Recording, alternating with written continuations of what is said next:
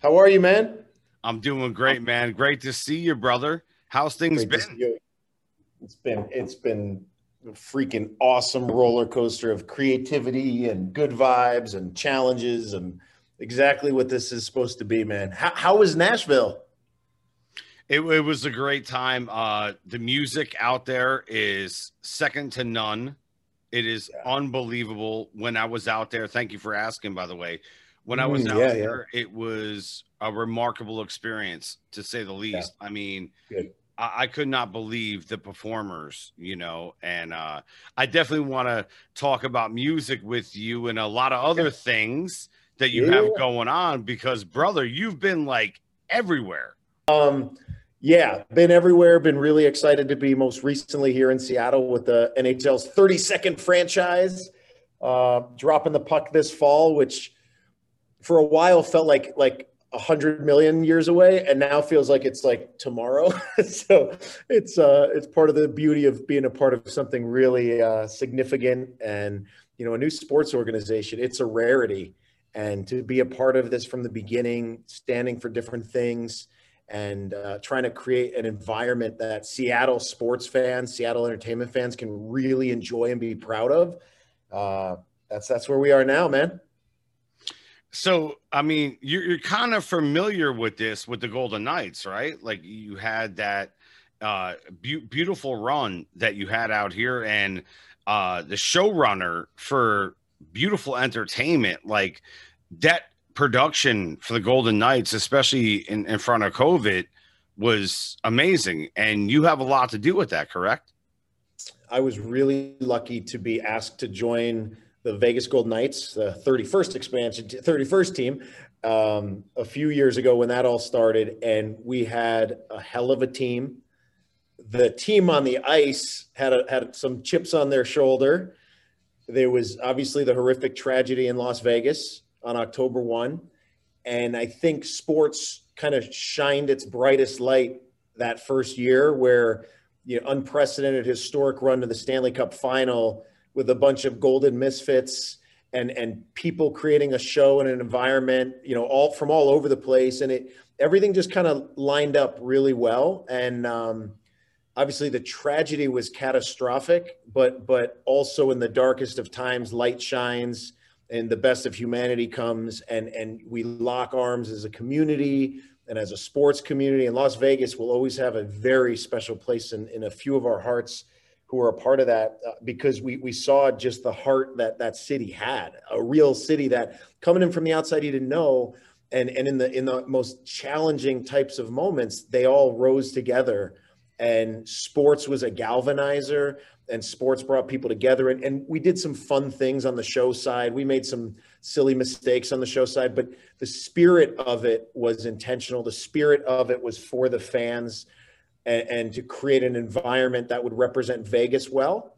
And and and then they started winning. And then you kind of had like Disney come in and write the script of the season and is like, we're we just keep winning. This never happens. How does this go? And the city's behind it, and haters are going to hate on on that kind of going. And but but it was it was I think the soul of the city needed that sort of feel good that that few things can uh, offer but i know you're a musician and you understand music offers that healing feeling entertainment in all factors you know offer that that healing and it was really cool to be a part of that that'll forever be you know marked indelibly in my own heart as being a part of that journey for sure It's very empowering uh, music, and uh, what you said right there, the word you used, galvanized. Like I Mm. totally understand that.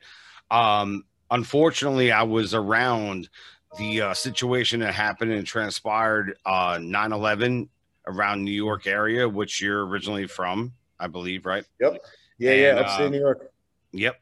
So I, I had that situation where uh, it was definitely unfortunate, but we saw everyone galvanize. We saw everyone recoup. We saw everyone get back to uh, normal, if you will. Um, Yeah, yeah. Work and and, and Yeah. persevere, and that's what we've done. So I want to talk to you, Johnny. I got a lot of questions. I mean, yeah yeah yeah all right man your your your uh, whole start in the sports industry. I mean, I know you from WWE. Yes, I know sir. you from Golden Knights. Mm-hmm. I also know you to do a lot of other things. What uh, got you into the game of sports entertainment? Film, movies. I was a movie freak growing up. I just absolutely loved it. And I loved playing sports, and I was a, a very below average athlete, but I loved it. I loved – uh, sports films, right? Rudy, remember the Titans, Rocky, Field of Dreams. You saw these things happen, Hoosiers, where it's like, they're, how did that team do that? Or how did that Prefontaine, how did that runner just keep going? And I just remember the, the combination of music, the combination of the visuals, the combination of an incredible story that sport often offers as a narrative.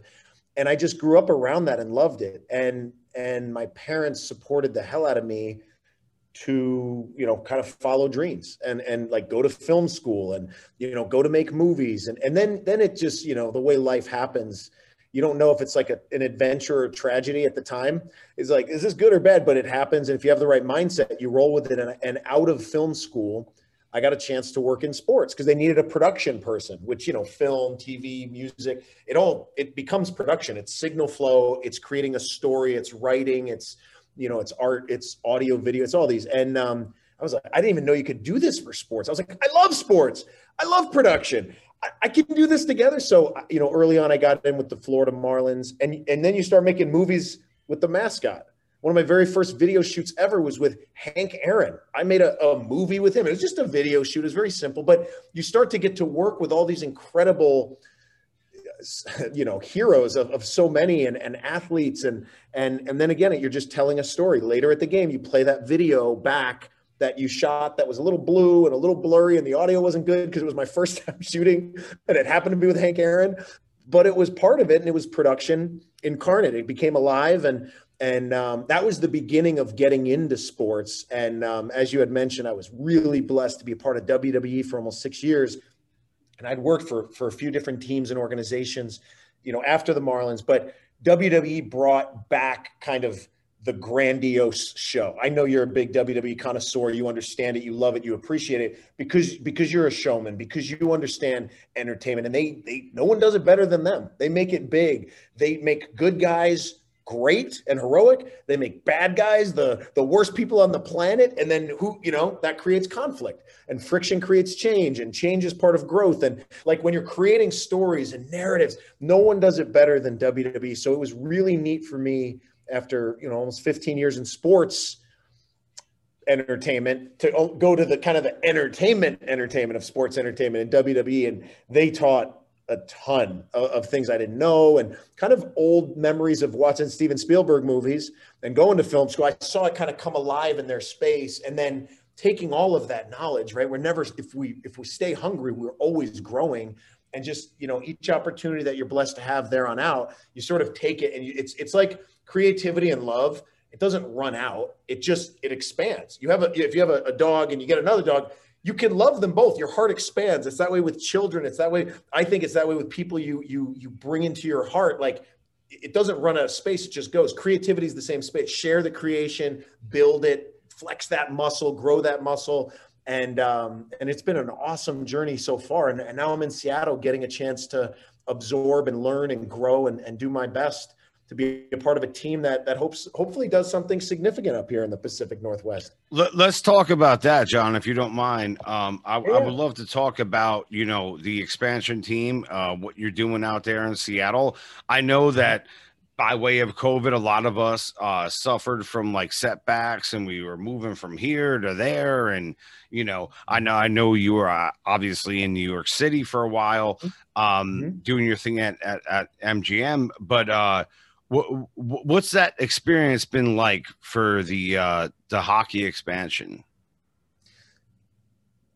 Going from MSG, right, with the Knicks and the Rangers, and the Rangers being an original six team and the history, and, and you know, you're you're a, you're an East Coast guy, so you appreciate just how beautiful New York City is and how tough it is, and the history there, and the love and the passion, and seeing that fan base, you know, and then previously being in Vegas with the 31st expansion team or 31st team, you know, seeing that fan base, you know, being the first pro team in that area, the juxtaposition of those two, you see the differences. They're stark, but you also see the threads of the spirit of creation, the spirit of, of supporting the arts, right? There's Broadway, well, then there's the strip, right? They're very different, but but in the end, you're trying to build smiles on people's faces. That was a Vince McMahon line. We're in the business of creating smiles. Really, that's what we want to do. And all the darkness, 9-11, October 1, all of these, these tragedies, the pandemic, things that continuously thrive and push forward is like the joy of communal experiences, the joy of going to see your favorite artist, the joy of, of going to an art museum with, with families, you know, or friends, uh, being in a park for a music festival, high-fiving a stranger because Mike Piazza after 9-11 hits a game-winning home run and you're just like, it's bigger than, you know, the awkwardness of a stranger. It's like, holy cow, that we feel this spirit.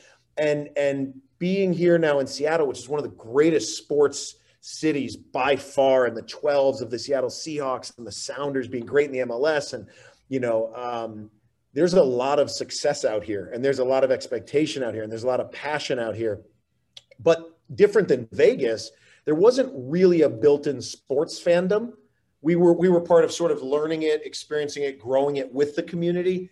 Coming into Seattle, they're known for being unbelievable sports fans. They're known for Super Bowls. They're known, you know, for for MLS Cups. Like we need to make sure we honor this the right way, right? So Vegas was a little bit of a blank slate.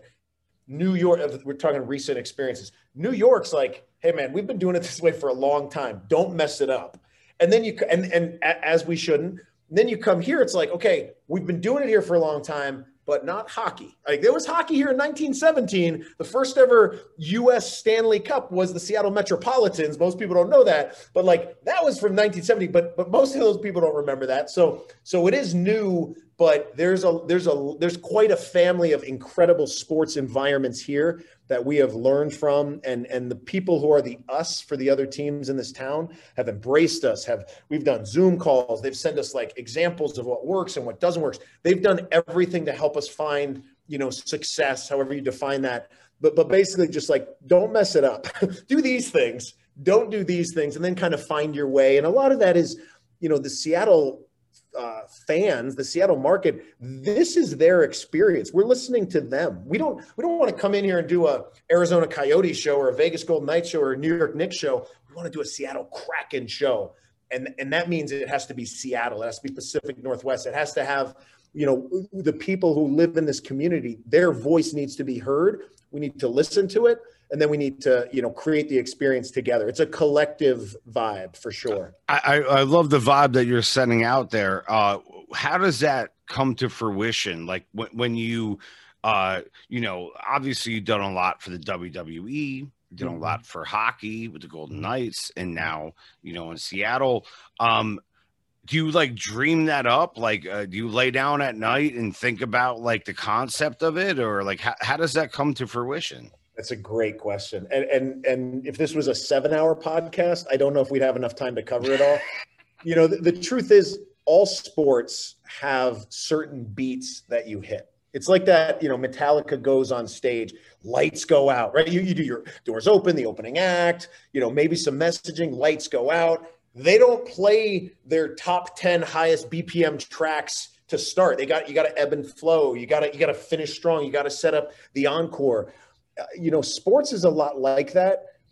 WWE, you had more of a strategy to the overall experience where you you could sort of you took a lot of risks, but you had a narrative of the experience and you would build up to your main event. And you would, even if a bad guy, if a heel would win the last match, people could get really mad about that and then leave and be disappointed. You could still create a nuanced story moment where it still feels good for people. And and you know, there's so many different ways to work those stories. Sports has their natural beats, right? Puck drop is going to happen. Tip off is going to happen. First pitch is going to happen.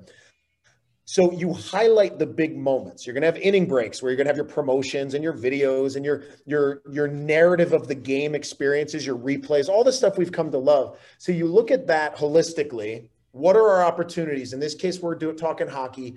You have two different intermissions that you can you can activate in. You have four minutes on and off the ice that you can activate in. You've got three timeouts as long as they're not bumped each period.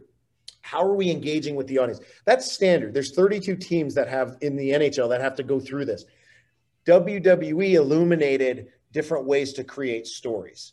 So now, instead of just, you know, you look at it first, like, okay, here's hockey and this is what we can do. And, and most people do a hell of a job just doing that and bring, there's so many phenomenal producers in sports entertainment who could do a bang up job there.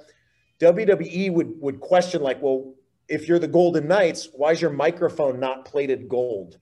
If you're, if you have a video screen, why are you saying, Hey, John, take a look at the video screen versus calling it something the the megatron the titantron the the you know the nitron in vegas for the knights like giving everything a character attribute and and trait naming your fans and some of this has to be organic you can't force feed all of it but again i'll just keep going to vegas because we're talking about this the medieval maniacs right well that's the, that's an you're you're providing an energy and a discipline to what you expect your audience to be we could say Hey, John, how about these fans? Let's take a look at the video board.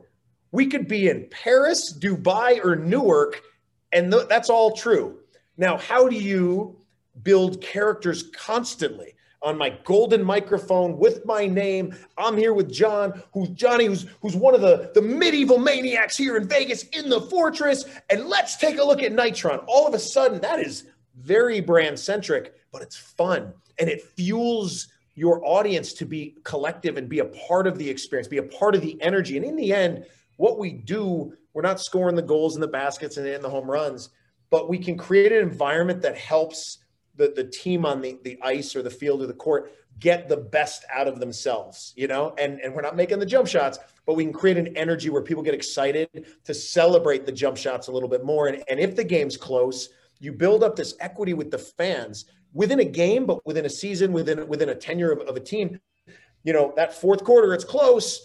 We, we've got the fans because we're we're a collective spirit, and now we need you to do this, and they'll do it with enthusiasm. And even better yet, we're not asking for it; they do it on their own because we've developed a conditioned response to these huge the the standard moments in hockey.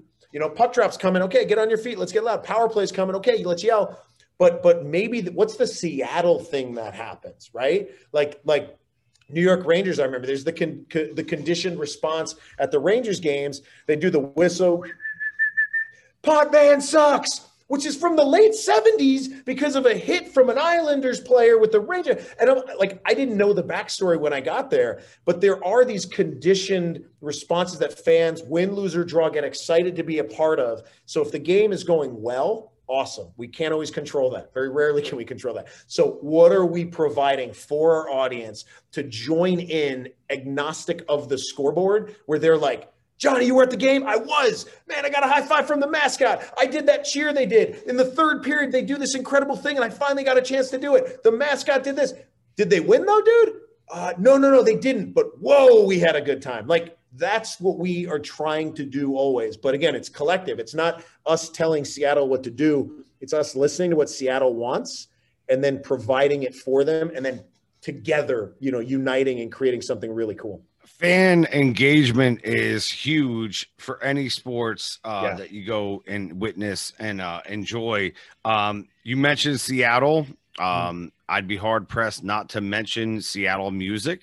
Um, I'm a big Nirvana fan. I'm a big Alice in Chains fan. Big yes. Soundgarden fan. Yeah. You know, all that kind of stuff. Uh, let, us talk about music, brother. And uh, I know that you've brought that into your productions mm-hmm. with the Golden Knights, with the drums, and mm-hmm. um, all that assembly that you've done, which was remarkable and really gave the uh, the fan um, engagement you know, uh, put put them in the situation where they felt the passion and uh, the theatrical of what sports really is. So, um, the question that I have for you is, uh, talk to me about music, man. What do you like?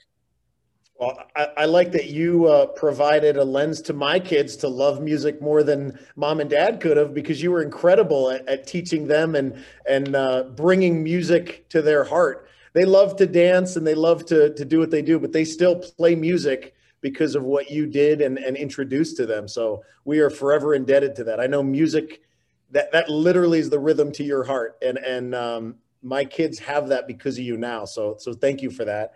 Music, as you know, it's it's important.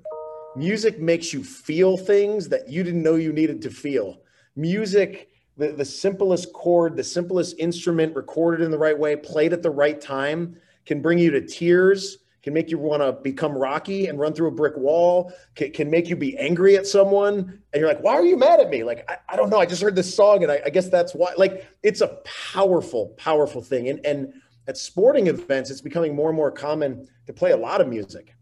For better or worse, there's standards. So there's a lot of the same stuff you hear at places. Like, you close your eyes and you're like, yeah, it's you know ACDC, Metallica, like cool. We will rock you. Boom, and and, boom, there's a place for it. There's a yeah. place for it. Like I don't think that stuff goes away, but but I've always been really turned on by the the the venues, the cities, the teams that embrace their space.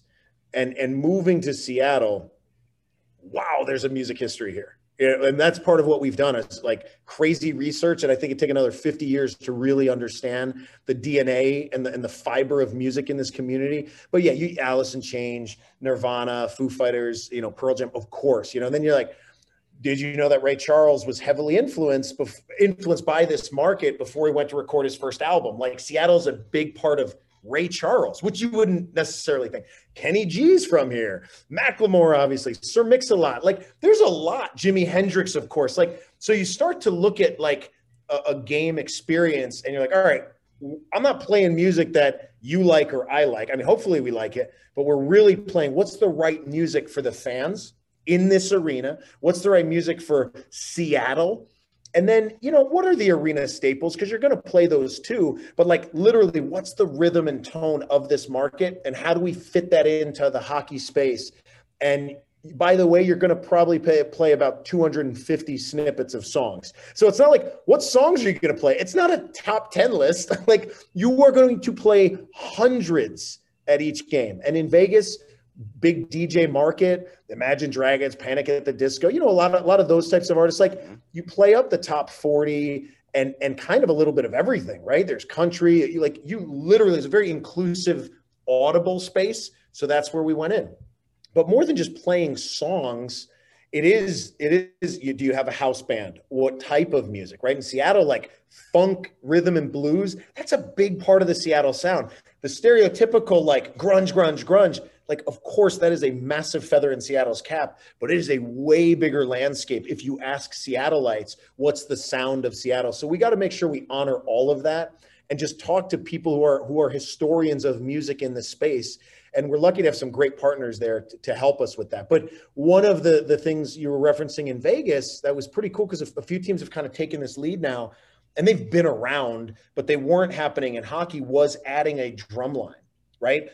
Literally, a drum is the beat, is the rhythm, is the heartbeat to the pulse of clapping, of cheering, of of feeling connected. And and this was something again, uh, credit to the WWE experience. The NBA plays music all the time. They sometimes maybe too much, but they play music dribbling the ball up the court, down the court. The, the PA is essentially always open. PA announcers can talk, hosts can talk, music's always playing. It's a little bit sensory overload sometimes if you're not a little more strategic with it. But hockey is kind of the opposite, where the puck gets dropped and you can have all the loud noises, crazy, it's exciting. Puck drops, quiet. Let me hear the ice. Let me hear the scraping of the blades. Let me hear the dashers get hit. Let me hear the. And occasionally the fans will start their own cheers because they're great sports fans and the game's awesome. But there's not a, sometimes there's not a lot of breaks. So taking the WWE mindset of keeping the audience always connected, we we realized pretty quickly in Vegas the NBA plays stuff all the time. Well, we can't like legally through the league play stuff through through the PA system. But what makes noise that doesn't go through a PA system that is super simple? We, we don't need perfect, beautiful classical music. We need we need something that gets people to clap and cheer and create home ice advantage. So we saw an opportunity, and again, it was prevalent in the Vegas market, but creating a drum line and not just a drum line because it was Vegas. Let's go like LED neon style. And then that, so it fit the brand. It wasn't totally obtuse, but really what it did was give the fans permission to cheer in hockey when if they don't do it on their own, you can't help plant the seeds. So it was a seed planter for the for the drum line to cheer, and then the fans would cheer "Go Knights Go," and and all of a sudden they become conditioned, and then you don't even need to use the drum line because you've you've set them up for this kind of success and this kind of noise.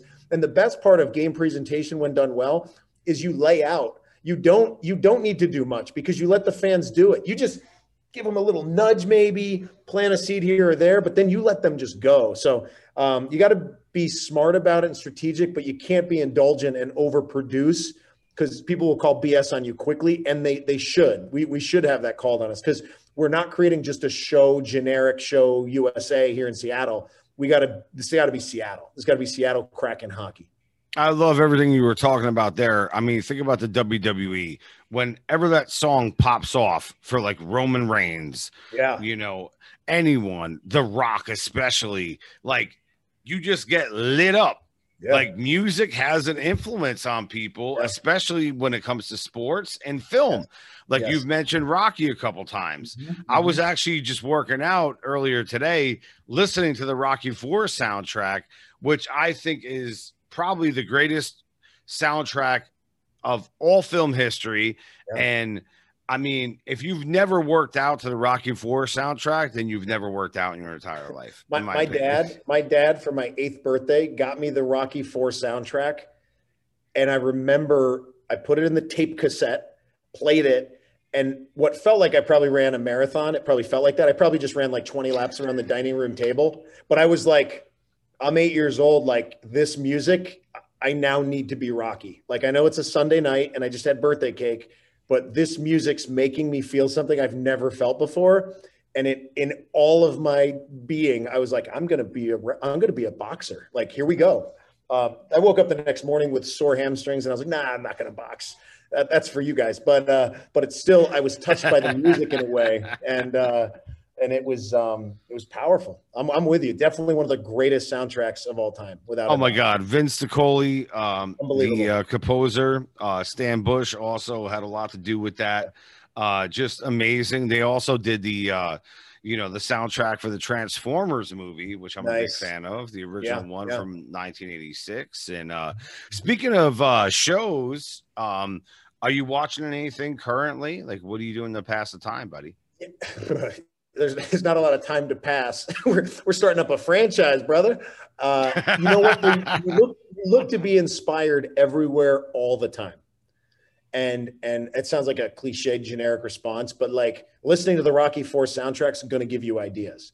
Reading a new book or just an article is going to give you ideas. Watching your incredible children that that Amanda and I have and seeing them draw a picture of a dragon or smile after getting his little league trophy for the first time ever. Like that inspires you and makes you want to write music makes you want to create a mascot makes you want to you know build the right script for seattle. So just studying where we are studying the people that we're with having conversations with a bartender and saying hey what do you remember of, of key arena before it was climate pledge arena? You know like when did you when did your uncle take you to your first mariners game? You know like the field of dreams dad want to have a catch? Like pulling into the the nostalgia and what got us all into this beautiful space. But then it's it's more than just the sport. It's not what it used to be. We have to connect you know all of the dots of the music of the visuals of the characters of the game and and and then just being mindful of the consciousness of society right? Like millennials now are buying tickets. They have different ticket they have different interests at games. They're going to be on their phones more. So literally creating an environment that allows them. I'm not a big social media guy, but I'd be a fool to not be paying attention because that's part of creating the best experience for our fans. Um, but I did just Amanda and I just watched uh, Mare of Easttown with Kate Winslet.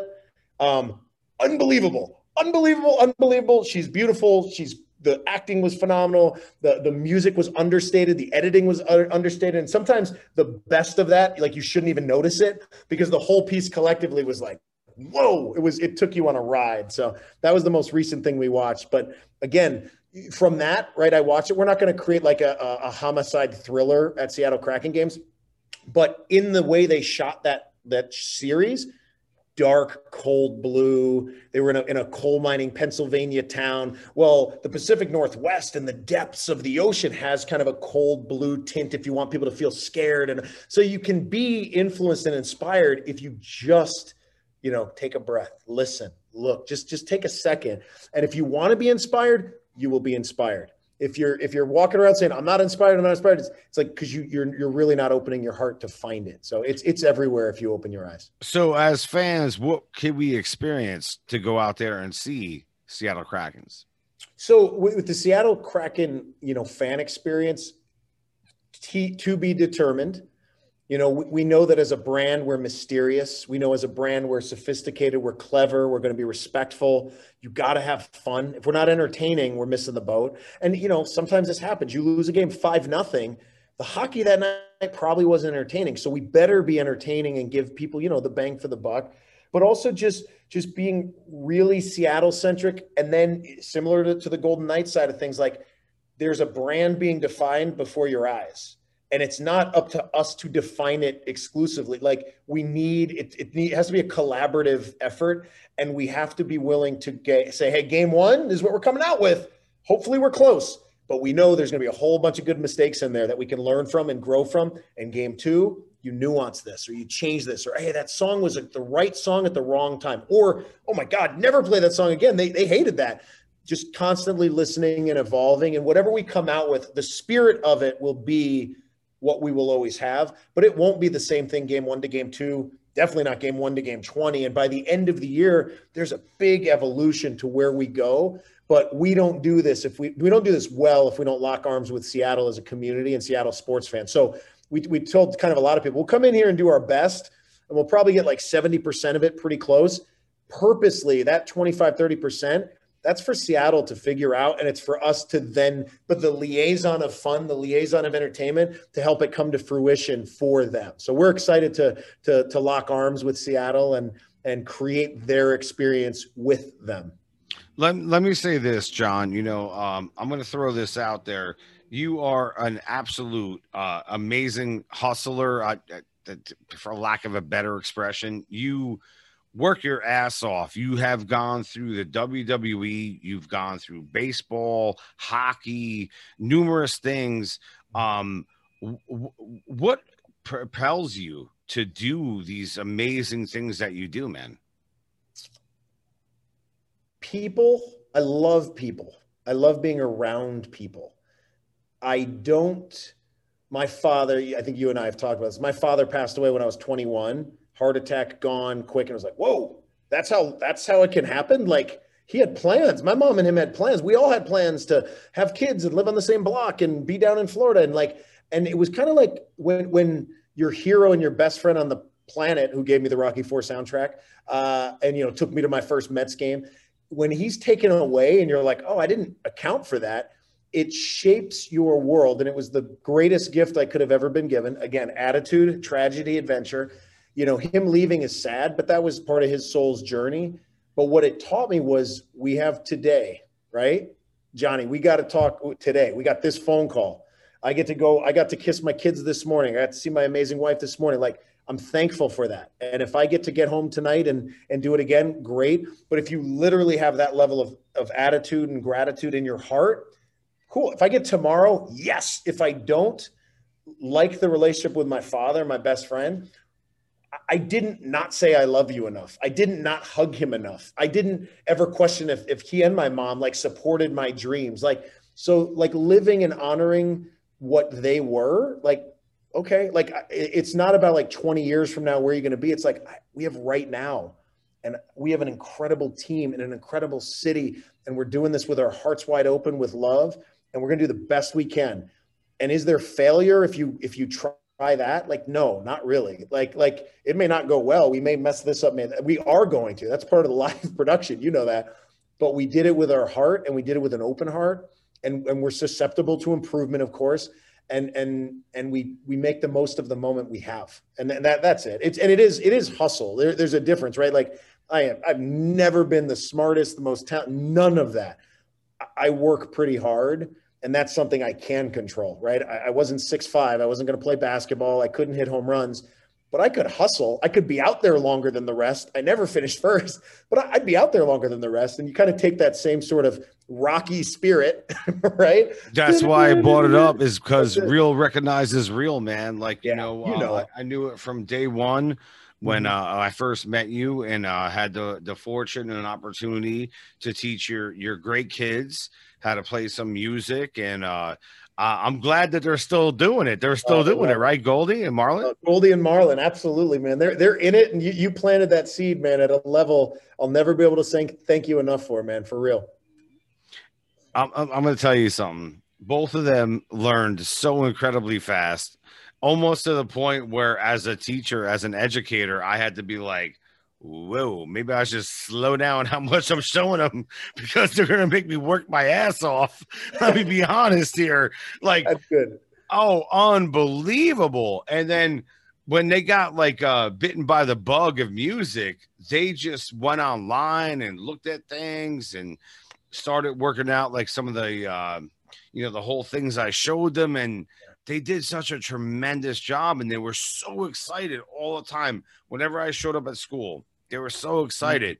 And that made me Oh, yeah. feel so wonderful. Uh, Mhm. you know, and I got to ask you a question about your kids. Um, Mhm. Goldie and Marlon. Okay, here here's what's up. You worked for Golden Knights and you worked for the Marlins. Is that a Yeah. coincidence or A hundred percent, yes. Uh, a marlin is a marlin is a nod to my dad because we were we would fish together, and it was like we're gonna we're gonna go someday catch the greatest fish ever. We fished. A, I want to feels like a thousand times, right? It's it's marked in my heart, but it was one of the best things we ever did. And uh, I did work for the Marlins, and I love fish. But uh, Amanda and I were thinking of a name for a boy and unfortunately, as, as we mentioned, my dad passed away before we ever got a chance to go and catch the greatest fish of all time, a marlin, like the blue marlin, or you know, old man in the sea. And uh, Amanda and I were talking about names, and she says, "You know what? I want to give you the fish you never got to catch with your dad. So we're going to name our son Marlin." So, Uh, it's a nod to to my hero. Uh, and now I have a son who's my hero, and uh, and it's not Marlin spelled like the fish because he's his own little dude and he's going to have his own beautiful path. So he he has the O N to differentiate, but it's definitely a nod to my dad and a nod to something I love so much. And um, no matter how much I love fishing, like your kids come in the mix, and that's a whole different party. And then Goldie was one where it's like, eh, Amanda and I love the 1920s, fun romantic era. We looked at like you know, uh, the names from that time. It was like, oh, the 22nd most popular name was Goldie. We're like, Goldie Greco. We're like, that kind of name? Like, this could go two ways, John. You know, she could be a CEO or she could live in Vegas maybe and have a different kind of career. And then we moved to Vegas after she's born. I'm like, uh oh, what are we doing here? Um, but it, it was all good. She, uh, Goldie Greco is going to be what she needs to be. And, and Marlon Greco is going to, continue to, to teach us about love and, and everything else. So yeah, not not tied to that at all, and probably a longer answer than you need. But I No, love it's good, man. and uh, I'm proud of him. Is she still playing piano, Goldie? They they play piano, drums. Marlon got a, a, Oh, a wow. violin for uh, for Christmas. Like again, you, you, I blame you and I thank you for like they just. They, they, have they take the iPads and they learn how to play songs and they set it up and they have all these great chord structure, structures and you, I mean you you know it um, but uh, thank you again for that Well, I thank you for the opportunity to uh inviting me into your wonderful family and uh you know showing the music and everything and of course everything that you've done uh especially showing up today so to wrap things up we're going to talk about new york city all right you grew up there I so my mom and dad are Brooklyn, Marine Okay. Park, Brooklyn. Um, I grew up a Mets fan. I grew up in Oneonta, New York, right by Cooperstown. So I was three three hours north. But grandma was was on Avenue R, and we would visit her, and and and then go to Avenue N for all the Italian bakeries and everything in Brooklyn. Um, so it was a big influence in my life. But I didn't grow up in New York City. But my parents, you know, they, they sounded like. Uh, James Gandolfini's, you know, cousins. For sure. did you see the trailer for the uh many saints in newark No. Ooh, prequel sopranos coming Uh, out writing that down right now. That sounds insane. Okay, very Oh. good. Okay, so Michael Gandolfini, um, Yep. obviously the son of James, Yep. uh, looks tremendous as playing a young Tony Soprano in a prequel. Oh, awesome, um, awesome. I, I I think that I was a little bit apprehensive at first about it. I'm like, I don't know, man. Sopranos, it's it's almost untouchable. It's so good. It's like one of the Kind of best perfect. show. It's perfect. It's like one of the best shows of Yeah. all time. And then it's like, okay, they're gonna do a prequel. And then I saw the Mhm. trailer, and it's a two minute long trailer, and wow, like uh, dude, as soon as we're off, I'm checking it out. I'm I so was- right now. so incredibly happy. I had uh, the privilege to have uh, Steve Schirripa.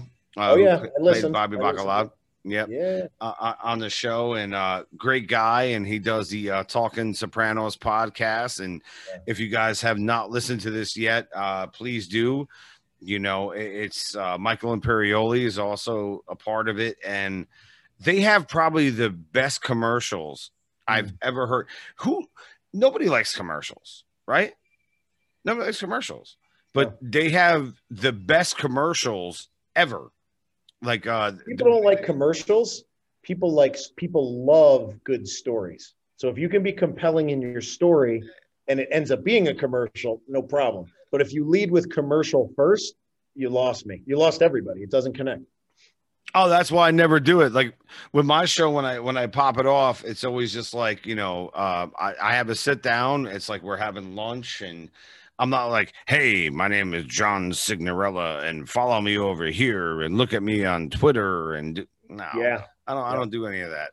you know, like, I mean, I, I love a lot of podcasts. Um, I understand that they're doing things because they have to do it a certain Sure, yeah, way. you got sponsors and everything else. Like, but there's there's different ways to to create it, and some of it can be a little takes a little bit more time, but it can be more organic, and that can still be fruitful. But there there's strategies and different ways to implement. But when you are authentic, which you are, when you are authentic, you know, I, I do think things come your way that just feel better. And and when you can be real, uh, you know, you're you're it may you may have less followers in that case, but you're real, and eventually that permeates and and people hear of that and they and like you said real recognize real like they they get it and, and they love that Thank you, Johnny. And uh, so I want to go back to food real quick. New York City. Um, I'm from the East Coast originally, and now I live in Vegas, obviously. Um, could, could we just be honest that the food in Vegas is not very good? so i've lived in a lot of places i was i was born in italy um, which is super cool. I was lucky with, well because my dad went to vet school out there so that was kind of amazing. So um, and with wwe obviously we get the blessing to travel all over the planet earth and eat all over the place. Uh, few places on this beautiful globe of ours has food like the east coast without a doubt. Um, each each place has its own style and its own vibe. Like i lived in miami. Find better Cuban food on the planet, probably Cuba. But after Miami, like it's it's amazing there, you know. So like I think the, it, being in the Pacific Northwest, like Asian cuisine, if you're not in Asia, it's pretty darn good out here. Vegas has uh, a lot of options, but that's part of the the beauty of it, right? Like it's it gives you a little bit of everything, but it doesn't lean into a New Jersey diner and and a bagel like New Jersey does. You know what I mean? Like it, it can. If it did just that, it wouldn't have all the other flavors. Uh, pun intended. That that that the tourists enjoy about it. So, Northeast food, man. You're not you're not going to lose me on that. It's I'm, I'm in. I'm in there, man. I'll, I- I'll, I'll I- I- share a slice with you anytime. I, I I love the fact that you mentioned a bagel, like a breakfast sandwich, is so big. Like you know, Taylor ham. You know, like- pork roll, pork roll, Taylor Pork ham. roll. What are you doing? Yeah. you know what I'm saying? And, and th- that food, I don't know if it's the water or whatever. Yeah. When I moved out to Vegas um, about seven years ago from New Jersey, I the one thing I did not expect is the food to be so terrible. I was like, wow, this food really sucks out here. I don't. I don't think Vegas food is terrible. I think Northeast food is that good. Let's do that. I'm to. Is that what it is? Okay. That's what it is. You're you're coming from like you know the heaven of of deliciousness, and uh, I think I think Vegas food's very good. I think your Northeast cuisine is just uh, a little bit of the creme de la creme. But again, if you want beignets, don't get them on the Jersey boardwalk. Like go down to New Orleans. You know, like like it's it it all. You want barbecue? You know, they've got good stuff all over the place. But there's Kansas City or Texas or North Carolina. You know, it depends on what your what your flavor palette is. But uh, I think um, nothing tastes as good as nostalgia, brother John. I think that's that's what I, I think I think that's a, a proper way to put it. Yeah. Real quick before I let you go, I keep saying that. That's what I always do. Um, you're a Star Wars fan, Heck yes. okay? Talk to me about the Mandalorian. What do you think about it? Uh, the, the last episode this season, season two, uh, our whole family watched together, and and you know Grogu. Everybody loves Baby Yoda, Grogu. Um, but when when uh, Luke shows up and they again technology is catching up and they make him look damn good and very realistic, right? And he's young and he's youthful and like in the chronological order of where that is, and he's just at his Jedi, you know, peak and just smoking all the the Empire. Um, we, we were, I was in tears. Like my kid, they look at me and they're like, "Dad, are you crying?" And I'm like, "You have no idea how cool this is." I was gonna ask um, you if you cried because I cried when it Oh, it, if you're if you're of our age, of our of our generation, of people who love uh, um, entertainment and and um, it's definitely Star Wars. And you talk about John Williams and scores and music and how it makes you feel. Uh, it was phenomenal. I mean, it was the episodes where they bring in all these different characters, and I, I'm not, I'm the prime initial Star Wars, right? Like the the nine, I'm there and stuff. But but you, you know, you watch, um, uh, oh my God, uh, Rogue One, and then you watch Solo, and you watch all these. Like I'm into all that. I didn't get into like uh, all of the the Lego Star Wars and all this, but like at the core of what it is, uh, Mandalorian was amazing, and the music you watch like on Disney Plus, the making of the soundtrack, like we are talking about this, and you see the way they found the theme and the score and the spirit of not taking the John Williams exact, but like still giving it a feel. And you know, the Mandalorian's a polarizing character, right? He's like pained and you don't see his face and a little bit like a mascot where you you you only have so much you can do when you don't see the eyes and you don't see so so his subtle moves again where can you get inspired. If you're a mascot you probably have watched that because you see the subtleties of every move and the simplest little head turn how that can play and certain camera angles to make him feel heroic or maybe a little small after he's been been beaten down. Um, unbelievable filmmaking. Jon Favreau those yeah it's pretty epic what they're doing. And, and as a as a nerd of just good entertainment and definitely a Star Wars nerd, uh, may the force be with all of us, and may they keep making that kind of stuff because it's amazing. Favreau did a great job, and also the actor that played the Mandalorian. And you're oh. absolutely 100% correct. I mean, to wear a mask and have emotion, that is yeah. not easy to do. And no. it's all about uh, set pieces and, and camera angles and all that kind of stuff. And when uh you know he had baby yoda in his hands and oh yeah they were saying goodbye i do dude oh. i cried I, am not gonna lie i was it's watching this shit i stayed up until yeah. like i don't even know how late at night yeah and then my wife's asleep i go in the bedroom and i'm like oh my god it was so good the Mandalorian was so good. The final yeah. episode of season yeah. two was so amazing. So amazing. And she's like, Are you really doing this right now? you promised me you wouldn't do this right now. I'm like, I can't. It's not a fair promise to make, John. You cannot it's make that. Not promise. a fair promise to make. and she was really pissed off. And then the thing was too is I knew it. Like going in like a, a couple episodes prior to the last one, I said that Luke Skywalker is going to show up. You called that? I called wow. it. I wow. had it for some reason. I had it, but I also did the same shit with Fight Club. Yeah. Like I, I already knew like so I'm pretty good at like you know premonitions and stuff. Yeah. So when when I was watching that, I'm like, when I saw the X-wing come in, I'm like, here we go. Okay, so no X-wings coming in by itself unless it's Luke Skywalker. you were right. It's, it's the there's a beat.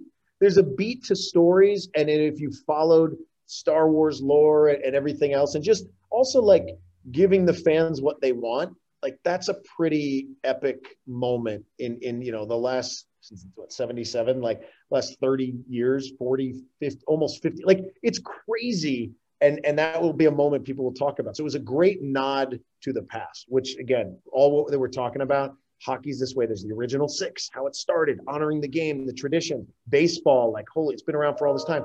But we we also have to always move forward, not move on, but move forward with honor and grace. But but you always tip your cap to where it came from. And I thought that's what they did beautifully in that. In John, that. it's remarkable what you said right there is that I could not agree more. If we look at the franchise, uh, Star Wars, the original one, um, A New Hope, as they call it. Yeah, yeah. You know, uh, what, what was that, 1977? 77, yeah. Episode four. Jeez, man. And, and look at how the process goes, even like with Rocky films. And so many people are so hard on franchises. And you know, I, I, say like, you know, they're they're still going out there. You know, uh, one I want to see big time is Lethal Weapon Five. I, I, think that's a movie. Murtaugh Riggs, let's do it. Gotta do it, right? Come still, on, lethal, we need that lethal film. Weapon, it was Lethal Weapon two when when he's sitting on the toilet and the bomb, and they're like, "Okay, we're gonna jump." Yep. He's like, in three, two. He's like, "Wait, wait, is it on one or one and then go?" And I'm like, every human being who's ever moved the couch has had the same thing. Okay, we're gonna lift it. Three, two. Like, wait, wait, wait. And because everyone's interpretation of a countdown is very different. If you're not in like broadcast, um, so I, that was like such a human moment and uh, very, very cool. Oh, yeah, that'll be lethal weapon. The, the, chemistry between Danny Glover and Mel Gibson was yeah. second to none. They yeah. are amazing.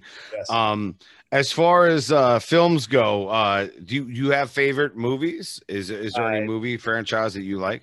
It's a it's it's it's a list of 100 i always tell you know amanda i'm like oh that's definitely my top 10 she goes your top 10 is 500 by the way. She goes that's the that's the 500th top 10 you've told me. No but i, I love and it's it's generational too. Like I went to film school, so I, I love classics like Psycho and and Wizard of Oz and and um, The Apartment and and Some Like It Hot and those kind of movies. But um, I've always been a big sci-fi guy. So Predator, Aliens, Star Wars, but then just Spielberg in general, right? E.T., Jaws is probably my favorite movie of all time. Um, the Indiana Jones, Back to the Futures, Alan Silvestri, great movie score. Um, and then all the sports movies too, which we talked about. So I loved all those. But in the 90s was the independent phase, which again, I was like getting ready to go to film school. I was making videos on my VHS, and you know, Kevin Smith comes out, right? Jersey guy. And uh, Quentin Tarantino comes out. Robert Rodriguez sells his body to science to make a $7,000 film and, and, changes how movies are made. Um, Ed Burns, New York guy, like, like, you know, these independent films, these Sundance darlings sort of come out and, and really changed how movies were made. And then, then the technology evolves to where you could literally do it on an iPhone now for real. And uh, yeah. I've just yeah, always yeah. been a fan of film. And, and I realized I've always just been a fan of story. And a baseball game with no production at all has a story. A concert has a story and uh, commercials if they're done well have a story and sports entertainment has stories. But it all it all comes down probably to the love of movies and yeah my list of top 10 is 500 so uh, yeah. Again you need a 14 hour podcast to cover all that stuff dude. I i get it and uh, you're getting me very excited here i'm thinking about like clerks uh, which is probably one of the best dialogue uh, written movies about just like nothing really right? Yep, yep. Uh, but it's yep. just but it's uh, so amazing you know uh, Kevin Smith, uh, I, I can't wait to have him on the show. He'll be on eventually.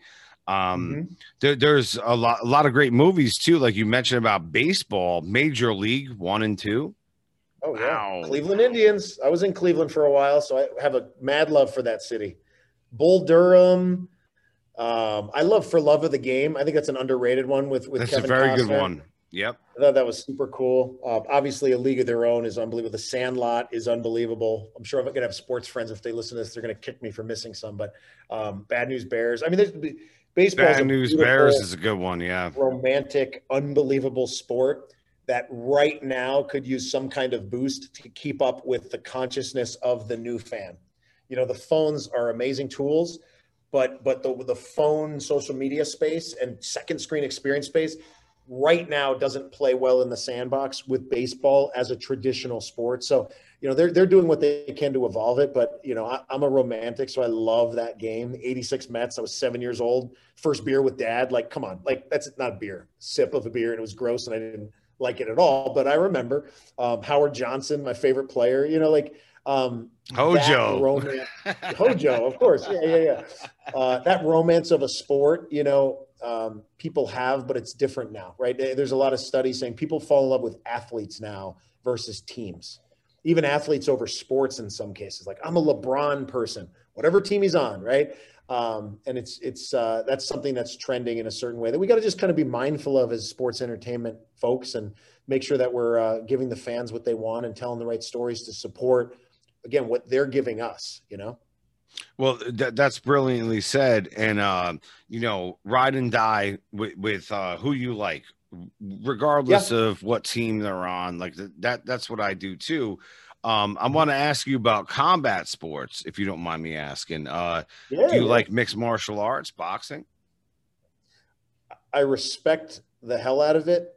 Um, I never was huge into it. Like Mike Tyson was coming up in the Catskills when I was in upstate New York, and you know, I mean, you would watch everything he was doing. Uh, he was unbelievable. Um, you know, I, I remember the pay per view. I was in high school with my, my two best friends, and like we're like, let's watch Evander Holyfield, Mike Tyson, and we like had this big get together, and he bit the ear, and it was over. And I'm like, we just spent like a hundred bucks on this. Like we don't have that kind of money. Like um, I remember that kind of breaking my heart. But the resurgence of combat sports, and it's been a while now, but it's like it's as legitimate and as popular as it gets. Yeah. Right? Conor McGregor, what he does, uh, like just as a character, which I again, you know, you know, uh, um, UFC, WWE, a lot of those leaders there, Dana White, Triple H, they they they get storytelling. That's what it is and and uh, they're not that dissimilar in, in the build up to the matches and everything else and all the TV rights holder deals and getting things on ESPN plus. Like that's been good to get it out there. Day to day I, I know you could you could just crush me in, in talking this sport because I know how passionate you are about it. I know you're into it and you physically do it as well. I have mad respect for all forms of entertainment and sport and um, you know I, I, tip my cap to it, but I don't know it great. I, and and going to Vegas, it was so prevalent there. Oh, the fights on the fights. I'm like, oh, yeah. the last place I was where it was that much was in Miami because because boxing especially was such it was a very Hispanic culture thing. So like everyone got together on weekends to, to, to watch the fight, and it could be the the featherweight, the lightweight. You know, growing up, it was like heavyweight, heavyweight, and that's all there was. And and there's such a more vast scope to that that wasn't in my you know cultural development as I grew up. So a lot of appreciation for it, but but I don't day to day. I'm not following it, not the way you are. no, I, am a I'm a boxing and mixed martial arts junkie. Yeah, yeah. that's the bottom line. And uh, my wife will tell you that, and she'll definitely, uh, you know, give me the pat on the back for that. Um, but real quick before I let you go, man, um, how do we follow you? How do we follow what's going on with your universe and your world and all these great things that you're doing, John? You know what? Uh, more than me, team first, follow anything the Seattle Kraken are doing, right? At Sea Kraken for most of the channels. Uh, Seattle Kraken and Climate Pledge Arena and Oakview Group are doing things, in my opinion, that are rarely done, if ever done.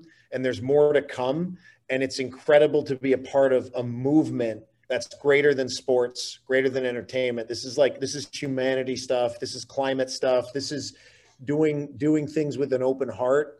And and I'm incredibly proud to be a part of the, the Kraken organization and with this leadership and the creative coaching to, to be the best we can for this market. Um, and then if you're really bored, you can follow me at Johnny Greco on, on Twitter or I am Johnny Greco at, uh, at Instagram. Um, yeah, de- definitely more about the team than anything else. But since you asked, I'll throw it your way, partner. I'm like you. I don't want to sell myself. I want to be myself. Well, that that's what's up. And again, real recognizes real, but um, you're doing a great thing. You you have a new Thank franchise you. that's going on right now and mm-hmm. um, you're all trying to go out there and, and be the best you can be and mm-hmm. that's an incredible thing to do let, let's think about that listeners let's think about that real quick is that a new franchise a new team to come out into an already organized mm-hmm. league mm-hmm. nhl during during a pandemic during a pandemic building a team. They write books about building teams all the time. Uh, I don't think anyone's written one in about hundred years about building a team during a pandemic. So that there's going to be quite some uh, some narratives that come out of this journey. That's for sure. A lot of lessons here on this this path. That, that's what's incredible, and I give everyone credit, especially those that are persevering, those that are going through adversity, those who mm-hmm. went through the pandemic, which we all have, and then mm-hmm. find a way to yep. to get through the adversity and put together a franchise, man. that is there's, there's there's obstacles or there's opportunities. You pick pick your O and uh, and and roll with it. Uh, but attitude makes the difference, man. If if you have an attitude and a spirit and you do it with an open heart, um, you're not always going to get it right, but you're you're going to be in the right swim part of the swimming pool at least. I just got knocked off my chair. Literally, what you said right there. You pick your O. The, John, the, the, that, that's why, like, w- when I first met you, brother, I, I was saying, you know, to you right away, you're a brother from a different mother, and uh, real recognizes real. And I cannot thank you enough for this great experience. And my listeners will be so thankful to to hear all this. Uh, I mean, how do I put it? Gainful. I mean, whether it's inspirational, whether it's about sports, whether it's about music, culture, family, education. I mean, so much for uh, people to uh, obtain information. And John, I thank you. Hey, brother, I love you, John. Thank you for everything you've done for my family and I. And uh, it was an absolute honor to be here today, my man. Happy creating, brother. Thank you, brother.